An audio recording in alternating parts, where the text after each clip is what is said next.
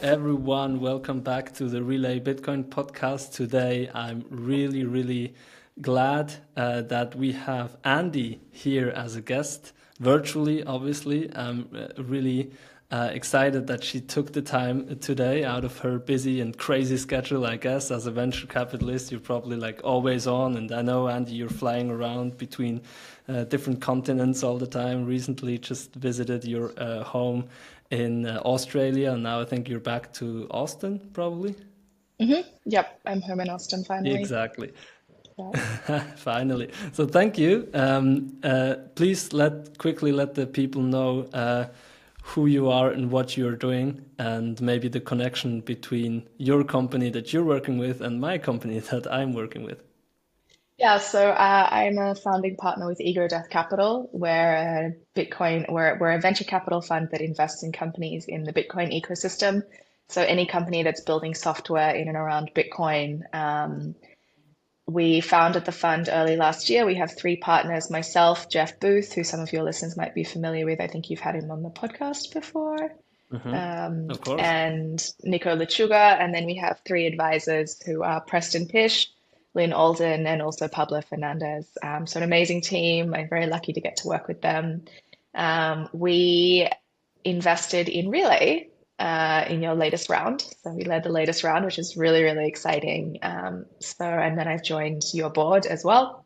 Um, so that's the connection with Switzerland and with, with, well, with Relai. Um, I have some personal connections with Switzerland as well, which is really nice. So my mum is German. So I do speak a little bit of German not that much anymore. I didn't grow up speaking it, um, but it's kind of cool to be kind of hearing and seeing German again through Relai. Um, and then my mum's godfather actually lives just outside of Zurich. So, um, and I had some kind of interesting family in, in Switzerland as well. So, uh, yeah, it's really cool to be involved in, in Relai and involved in this, Swiss company and, and in Europe as well.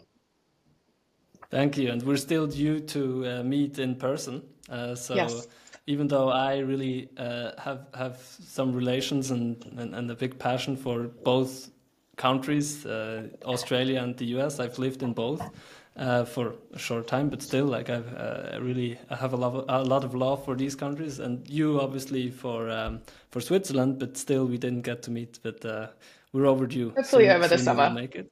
Yeah, I'll make yeah, it to Switzerland yeah, summer, over the summer. I'm sure. Summer in Gstaad is like the best. It's so nice really there. Nice. It's good to like the winter is obviously great for skiing, but summer, which uh, most Swiss people they then kind of dismiss Gstaad in summer, mm. but it's actually super nice to you know um, hike for hiking or just for you know a lot of flying hobby things like base jumping or whatever you want to do. But even just for hanging out, having a coffee, have good food, good really traditional Swiss food, Gstaad is super nice.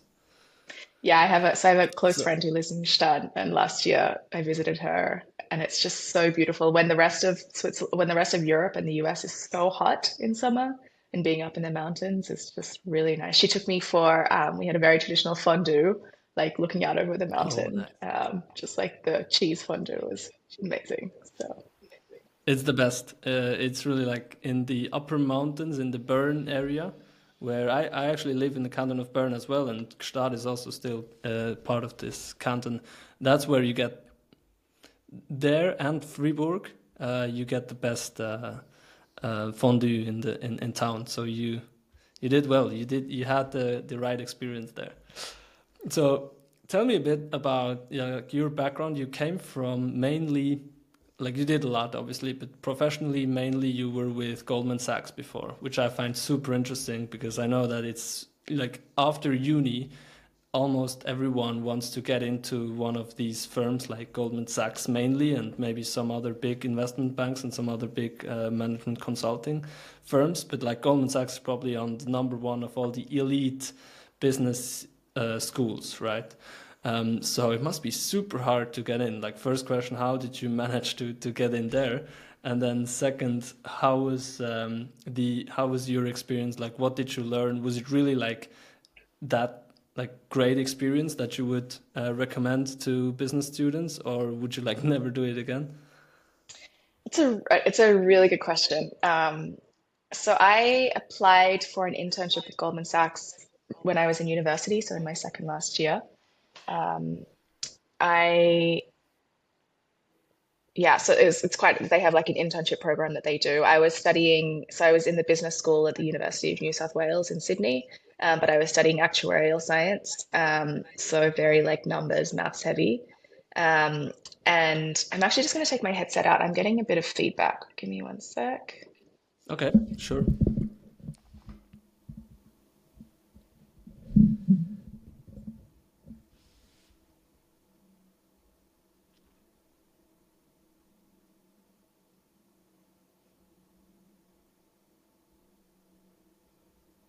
Now I can't hear you anymore. No.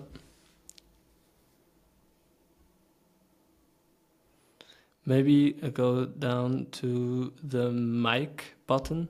Maybe you need to switch mic. Ah, or or speakers, either or.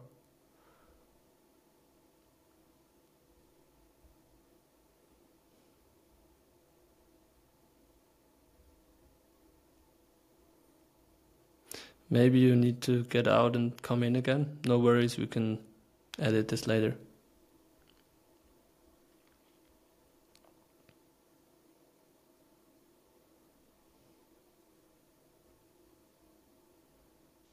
Sorry about that. Okay. So um, I applied for, oh, it's weird. I'm getting feedback. Okay. I'll Is it live is with it. better? It's not really, but it's fine. I'll just deal with it. Um, so I applied for my internship out of university, and there was sort of like a program to to go into that internship. Um, so I just went through an interview process basically at a bunch of different investment banks in Sydney. Um, and then I kind of had a couple of offers from different um, from a few different ones, and I chose Goldman. Um, so I did an internship there. Um, that was basically between my third and fourth years of university. And hmm then basically from that internship, they give you, they decide whether to give you an offer or not for um, starting as a graduate. Um, so sort of a pretty basic standard path in. Um, so they gave me an offer. I started work then um, right out of school in M&A. Um, then yeah, so it, it's like really challenging, honestly. Um, I learned so much. There's like the positives and negatives of going into banking at Goldman. The positives are you get to work on like all of the most interesting, biggest deals. You learn so much so hmm quickly, learn from like really, really smart people. My first team had a lot of changes that happened when I first moved into it. So um, pretty soon, basically after a year, I moved into the leverage finance team. So that was within the financing group in, in Sydney as well. Um, I, I wanted to change, and that's where I really started to learn a lot. I worked with really smart people. So we were basically financing companies like private equity funds who are doing leverage buyouts of companies in Australia. Um, so that was really interesting. You get to really dig into um, companies, business models, um, it's you you do this like really really deep dive. It's a really really diligent process because we would be basically putting be putting our capital on the line, so we would underwrite it. So say um, a leverage, hmm say a private equity company wants to do a big LBO in Australia and needs a billion dollars of financing, we would basically underwrite that billion dollars um, and then syndicate it. So it was this really like that was my first, um, I guess, introduction into the sort of principal investing, like investing capital on behalf of like your entity and the diligence and the process um, and the way of thinking that goes behind that. Um, and then also, yeah, you, I, the nice thing about sitting in Australia was um, we had one team that was doing all of the industries. So, and then also we did structured finance. We did kind of a wider range of different things out of my team.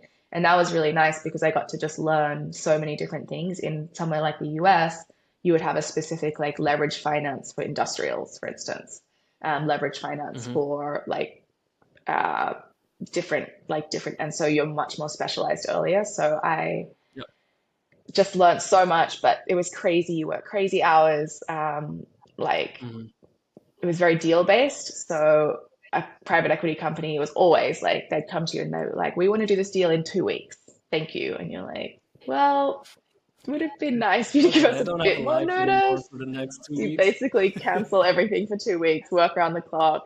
Also living in Sydney and working for an American bank because a lot of our um, the capital committee, a lot of the partners, if we were syndicating a deal in the US, our capital markets people would be in the US. So always up like mm.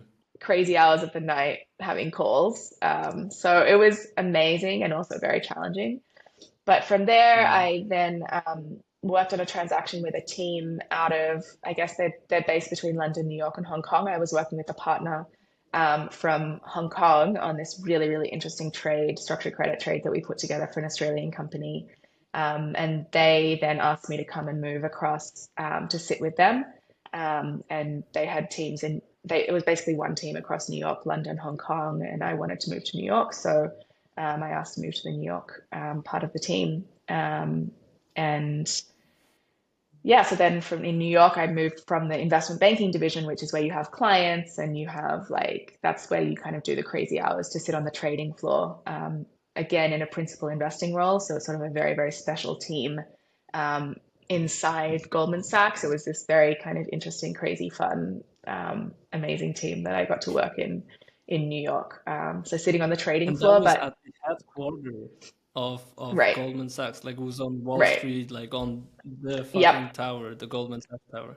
Wow. Yeah, so the Goldman Sachs Tower, it's right across from the World Trade Center, um, right on the river. So it's really, really nice. And I was sitting on the trading floor. So if you picture a trading floor, it's not like people, it's not like the trading floor down at the stock exchange. It's more, um, so it's like a, I think there was 900 people on my floor. It's just this huge, it's like the size of a football field um, just rows and rows and rows of desks, and everyone has like four or five screens or like giant screens. Um, and then there's just like different teams kind of scattered throughout that floor. Um, there's, you know, interest rate trading, there's bonds, there's high yield, there's everything you can imagine. Everything you can trade. Commodities. There's been so there's two floors at Goldman. There's the equities trading floor, which is level four, and then I was on the fixed income, currency, and commodities trading floor, which is level five.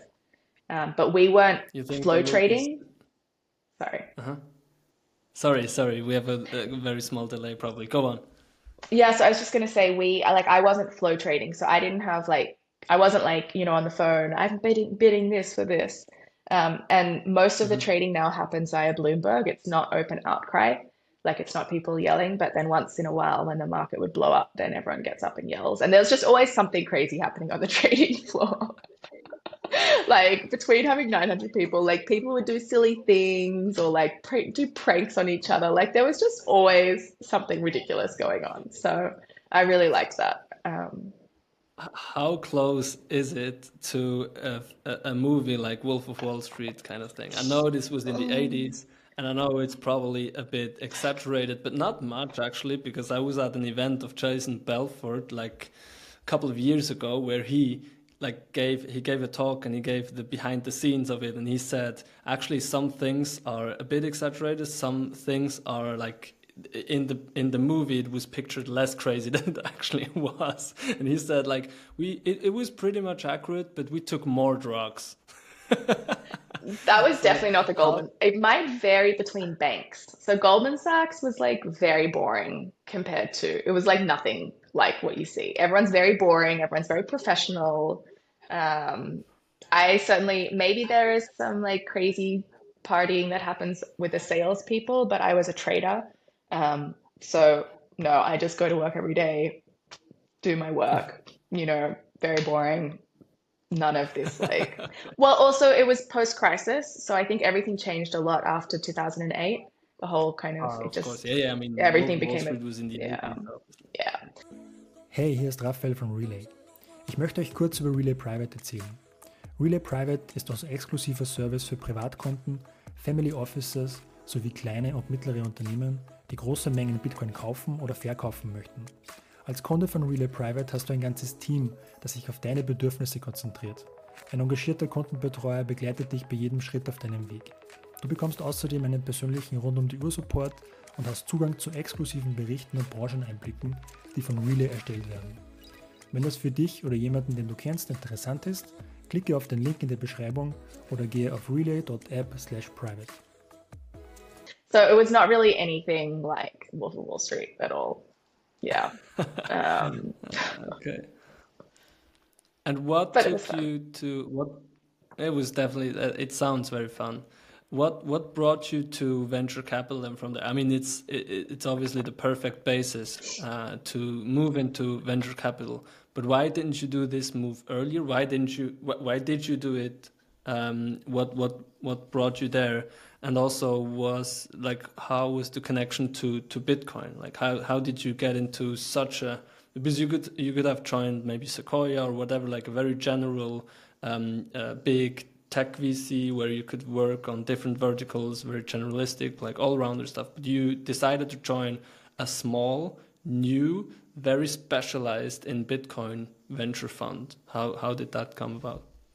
Yeah, so I I guess I never it wasn't like an intention necessarily to work in venture when I left Goldman. Um, I didn't really want to work in finance at all, and when I left Goldman, I didn't really think I would come back to finance.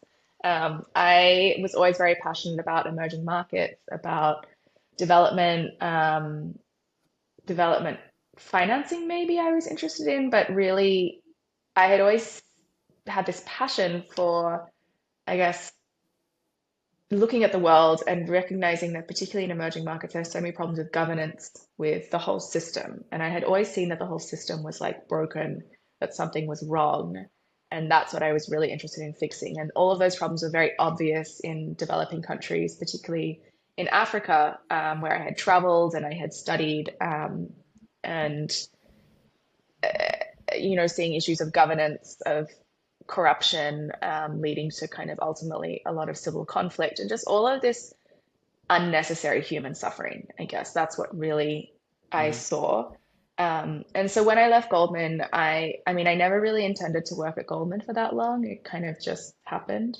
Um, but I'm really grateful for it. I love, like, I've learned so much from it. I worked with amazing people. Um, so, but I left really like on sabbatical, like figuring out what I was going to do next and really thinking I would work in this more like development area. Um, and then sort of like things sort of just took a turn. I, I had time out. I was able that I had the finances that, you know, I could really just switch off from the world um, for quite a long time and explore so many different places, ideas. I met so many interesting people um, and I guess it was sort of like, I mean, there's more detail, but that sort of like journey that took me then into Bitcoin and into um, getting to know Nico and Jeff and then deciding to form the fund. So it's been really interesting. Um, yes, it's a small fund, but because I'm a partner of it, it's it's amazing to be able to like like the three of us basically got together and decided to build it. So building something that's ours as opposed to kind of working for someone. I mean, you as an entrepreneur know this as well. It's like it's really challenging, but it's so rewarding and amazing to like really create something.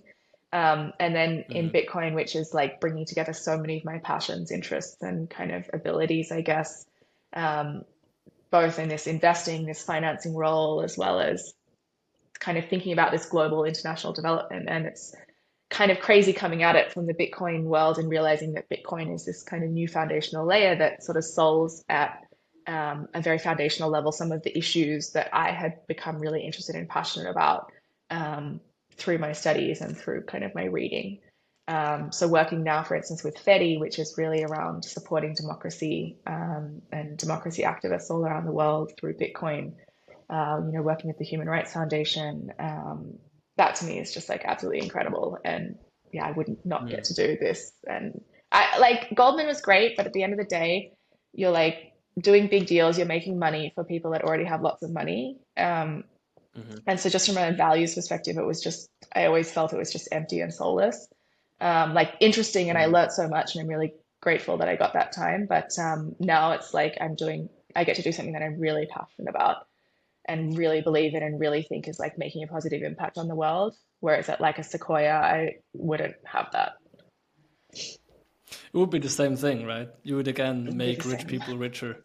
Uh, yeah. And you would again work 24 7, but not for something that you built, but you would build yeah. someone else's vision and you would fill someone else's pocket again.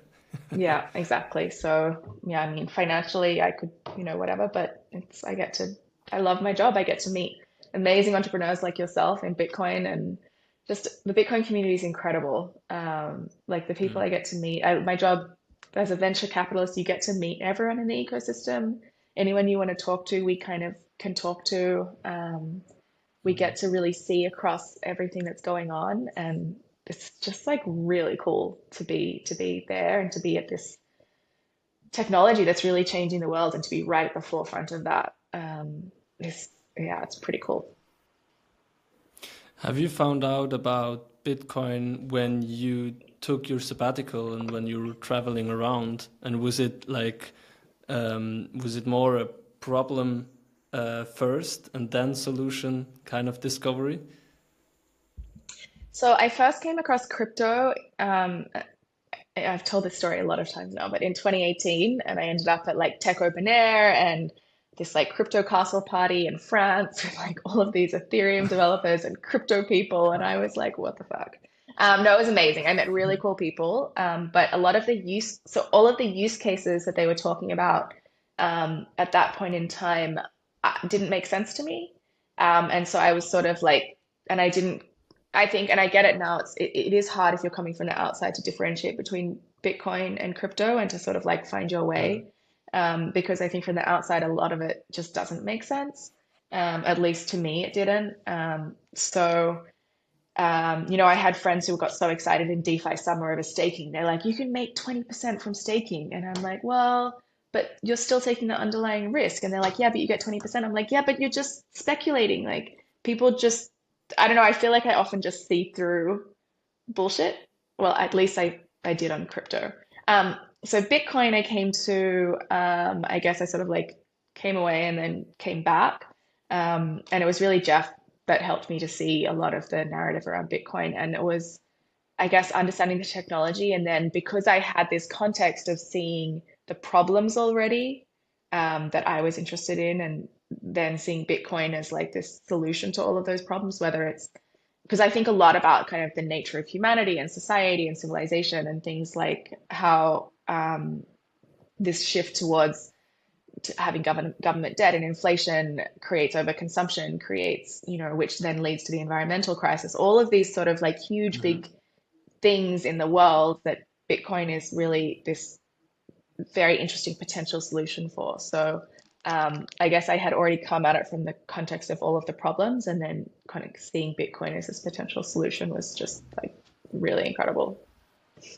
Yeah, I mean, there's there's different levels of the problem with the current fiat-based financial system, right? But you seem to have really dug down to the like on the on the society level, on the humanity level. There are big problems that could potentially, hopefully, uh, could be able to solved by uh, Bitcoin by just making money scarce again, I guess, because yeah. the planet is scarce and so the money also need to be scarce. If the money is just you know in if this if it's just infinite amount uh, infinite amount of uh, amounts of money then obviously our system will just go on go on go on until there's almost nothing left from the planet right? It's and yeah. it's super not sustainable. I think we that's the, the the hope and the drive for the bitcoin community to build something that again is is a, um, a limited like make make money a limited resource again so that we use it for things that make sense and add value to society and is in a balance with the planet and not just finance wars like crazy wars that don't make sense or just basically um, you know as, as you said over to just drive over consumption to like overheating levels that also doesn't make sense um, so it, it's interesting that you really understood the problem at such a deep level, and then you came to the solution, which which was Bitcoin. Um, was it through Jeff? Like, how did you meet Jeff? And was Jeff the guy who finally like orange pilled you at at the level so that you decided to join uh, a venture fund focused on Bitcoin? Yeah, it was definitely Jeff um, that you know orange pilled, and I still learn I'm still constantly learning, constantly kind of seeing different aspects of Bitcoin. I'm sure everyone is the same, you know. You think you sort of get it, and then it's like something else comes up, and or you sort of see something else. Um, so I had become, I had gotten to know Nico through this group of entrepreneurs called Summit. It's mostly based in the US, but is global. Um, that was I had basically between Goldman and um, and Ego Death Capital, I had founded a tech company which was for communities, like a platform for communities.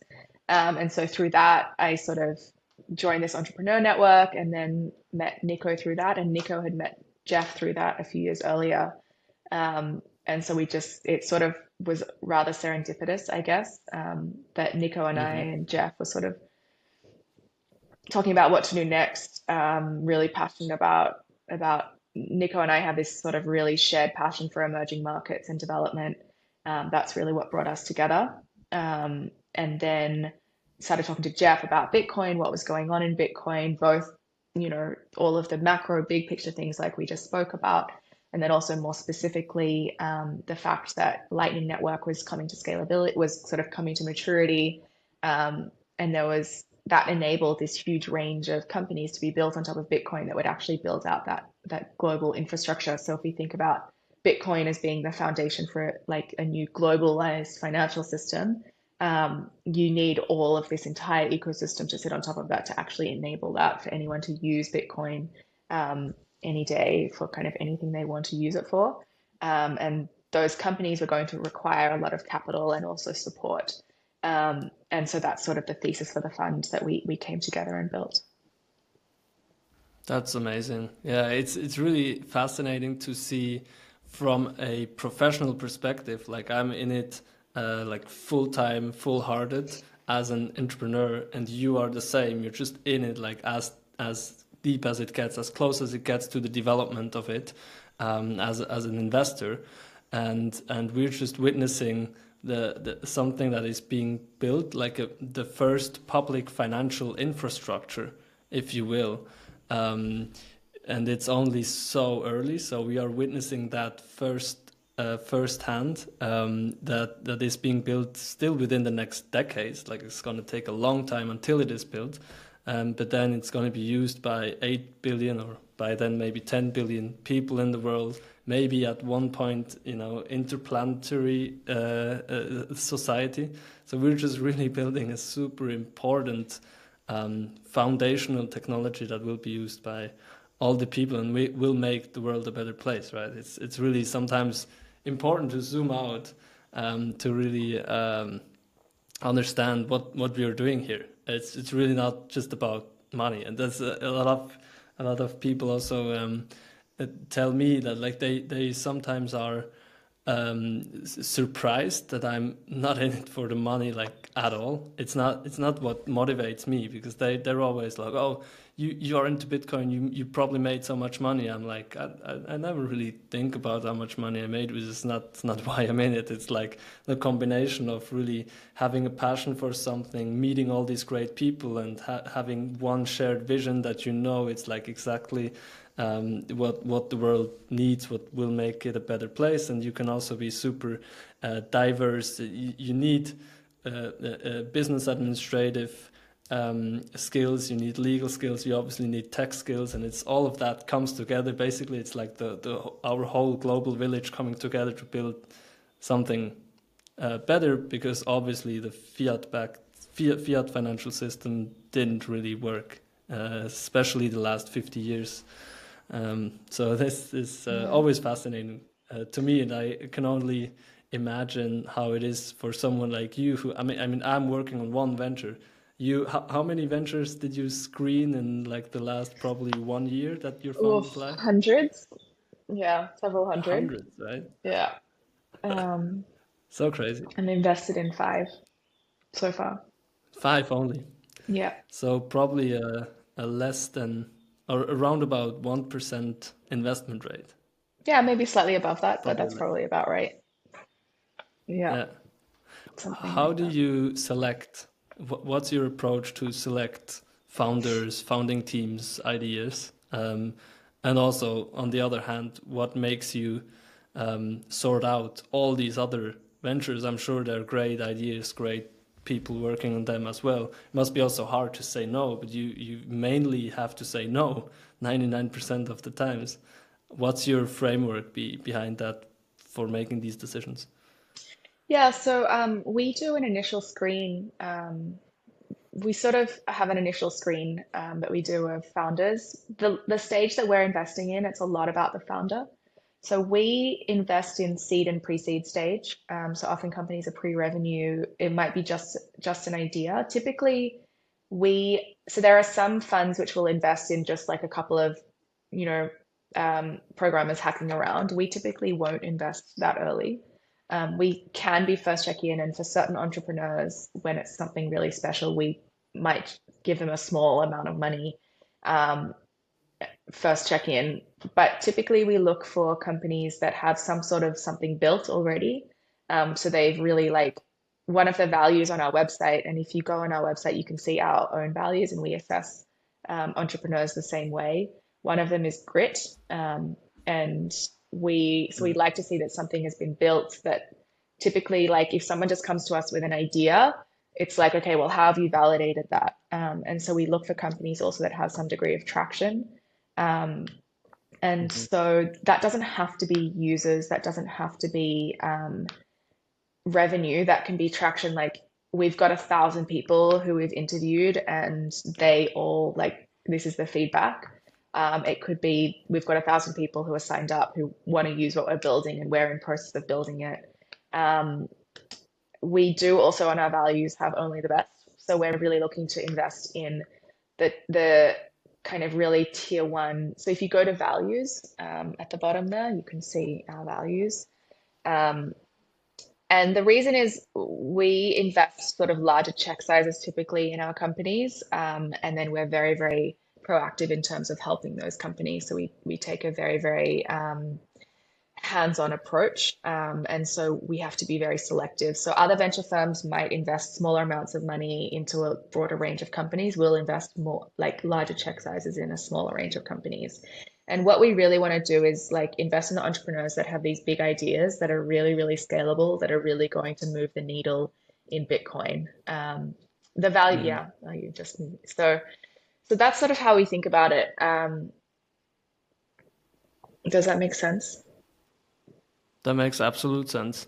And so one thing is based on the values to uh, select the right um, teams and really yeah. makes a very a very small amount of bets but very high conviction bets right that's also what i, I really yeah. like about your approach is that when you are in you're actually part of the team like you uh, you, you you think about it day and night you try to help you you you provide your va- uh, your valuable network as well.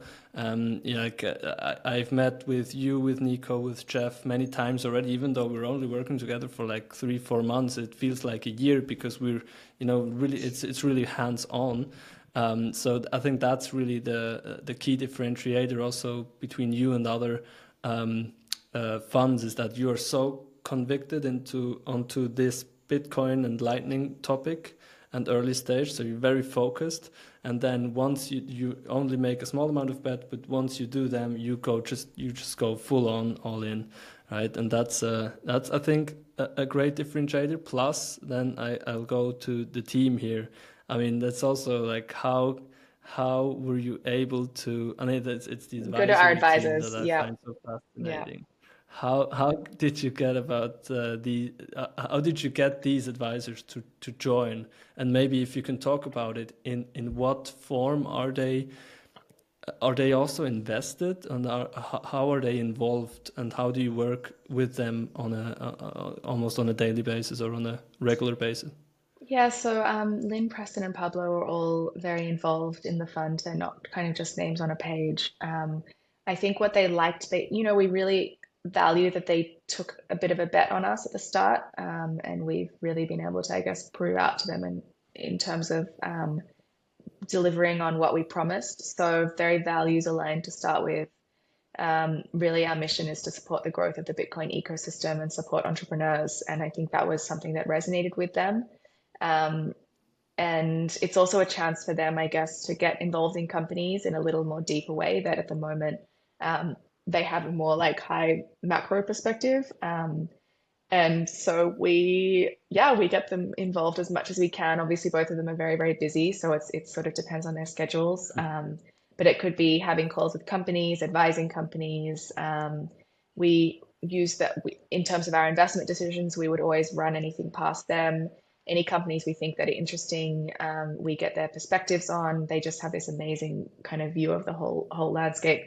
Um, they also bring this interesting. Uh, so Lyn and Preston are both well, actually, all three of them are engineers. Preston is an aerospace engineer. Lyn is an electrical engineer. Pablo is a software engineer, um, and that's sort of a perspective that our team doesn't have, um, and that just gives them this way of thinking about technical aspects. Mm. Um, they've all built businesses themselves, um, and so yeah, just lucky to get to work with them.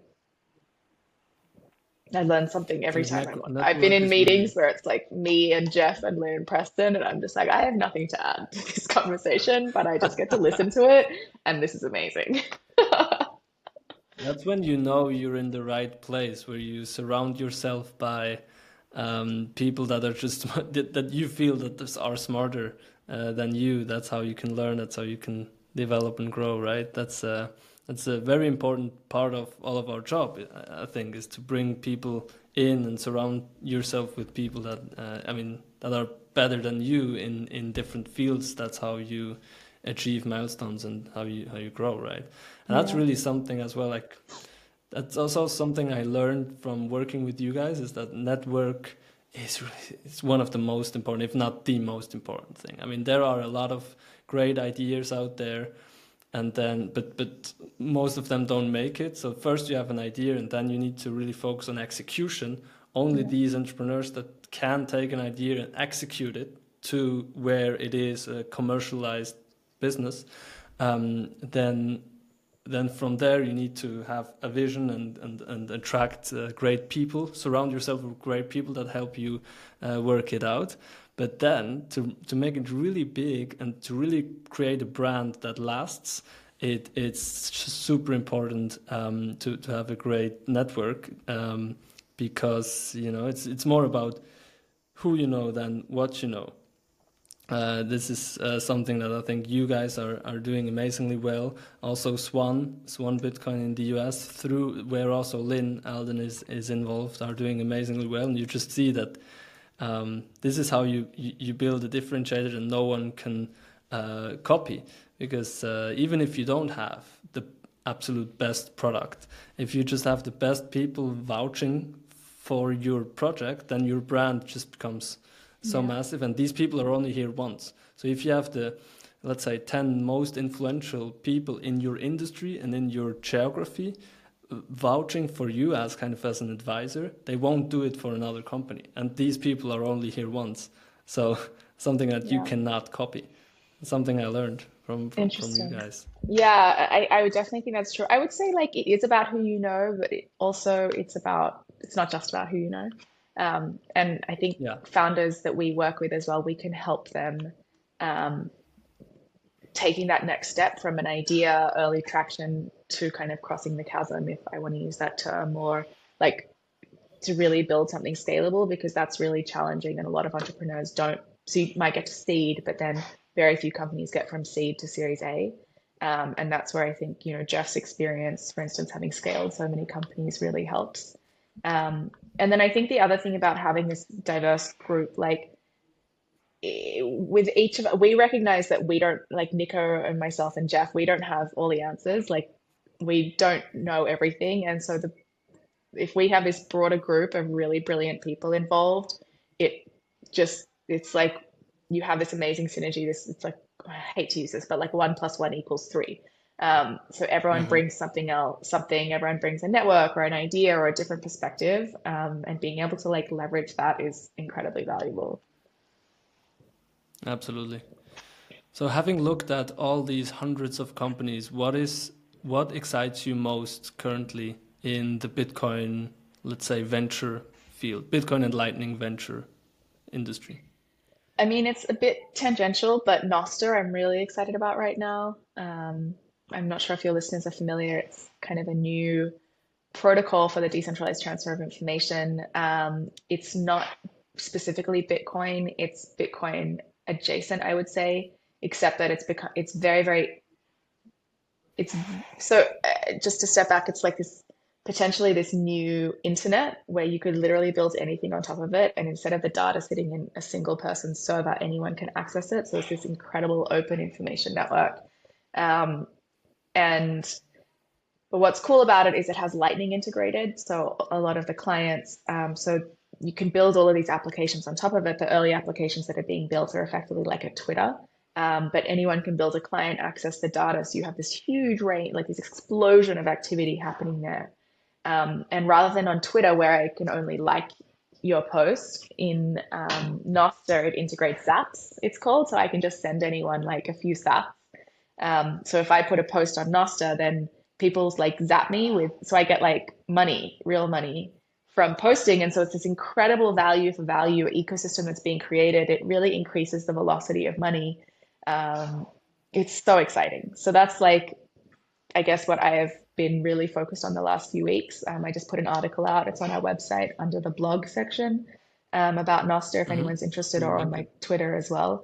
Um, I'll be putting out more because the space is just moving so quickly that already there's some things in there that um, I've already like kind of in, adjusted my thinking on and new ideas. Um, but I encourage everyone to sort of um, get involved. Um, it's it's really exciting. And then in Lightning in general, mm-hmm. I think Bitcoin, it's just the ecosystem is becoming so integrated globally. Lightning is really getting to the point where it's usable. Um, the technology is getting there for you know remittances, for international payments, for Lightning, for point of sale, for really easy integrations. Um, there's just so much momentum. Uh, it's really exciting.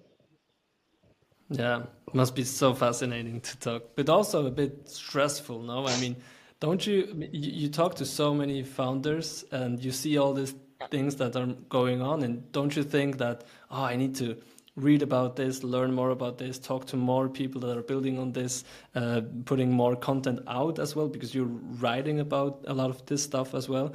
And then you, very soon you fill up your 24 7 schedule and you don't have time to sleep anymore, right? And then also you're missing out on a lot of deals maybe uh, and so it, and you, you have fomo and stuff like that isn't it super stressful your your job um, I think it could be very stressful, and there are things like what keeps me up at night actually is like thinking about all the companies we've invested in and like how they're going and issues they're having. So I think that's actually the most thing that keeps me up at night, which I'm trying to like not stress about so much. Um, I think to your point, so I'm so like I care so much about our companies that um, I feel like that's what I kind of take on. Um, and yes, completely like I feel like I need to be at the, the forefront of everything that's going on and understand everything, and that can be stressful. So, I mean, my approach really is um, to do the best that I can do. And as long as I feel like I've done my best, um, that's what matters. So, just feeling like in every situation, um, I'm kind of doing my best. And I'm, mm. I think I've had a very perfectionist kind of part of myself in the past, and I'm trying to release that uh, and just kind of, you know, I'm never going to be perfect. We're never going to be in every deal.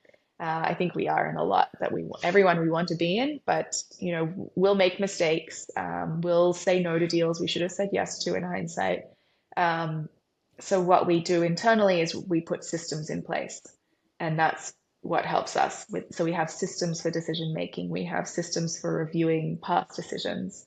Um, for looking at maybe companies we said no to or that end up being successful. Why did we say no?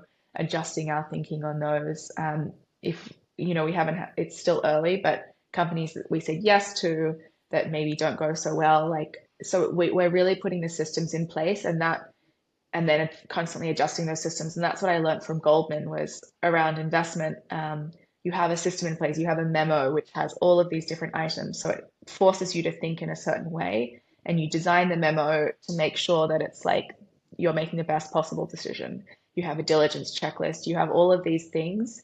Um, and so once you have those systems in place, and then everything becomes a bit less stressful because you're sort of like rely. It's not just systemize. Yeah. Yeah. Yeah. Systemize, and then you can automate, standardize, um, and scale things better. Yeah. Yeah. Absolutely. Yeah. Wow, I've learned so much. So last last question that I always uh, ask the people that are in. So you're investing in Bitcoin companies. I would assume you're probably also investing on the uh, like privately in Bitcoin. So, what is the percentage amount that you own um, in Bitcoin of your total wealth? Oh, I'm not going to say that publicly. Um, it's a very high proportion, though. Okay, so you, you and it's probably the, the becoming higher now. I think my conviction around Bitcoin is only increasing the more I see what's going on in the world and in Bitcoin.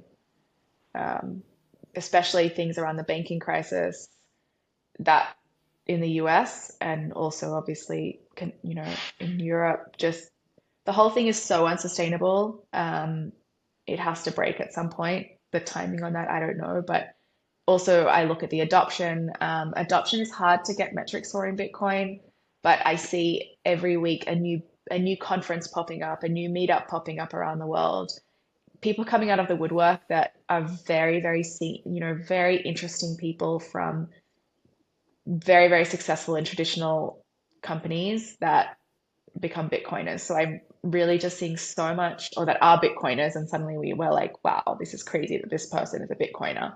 Um, and they might not say it publicly, but you know, behind the scenes they are. So I think my conviction is just has only increased. Um, since I've gotten into the ecosystem. Um, and I always look to challenge my views. I always look for the counterfactual.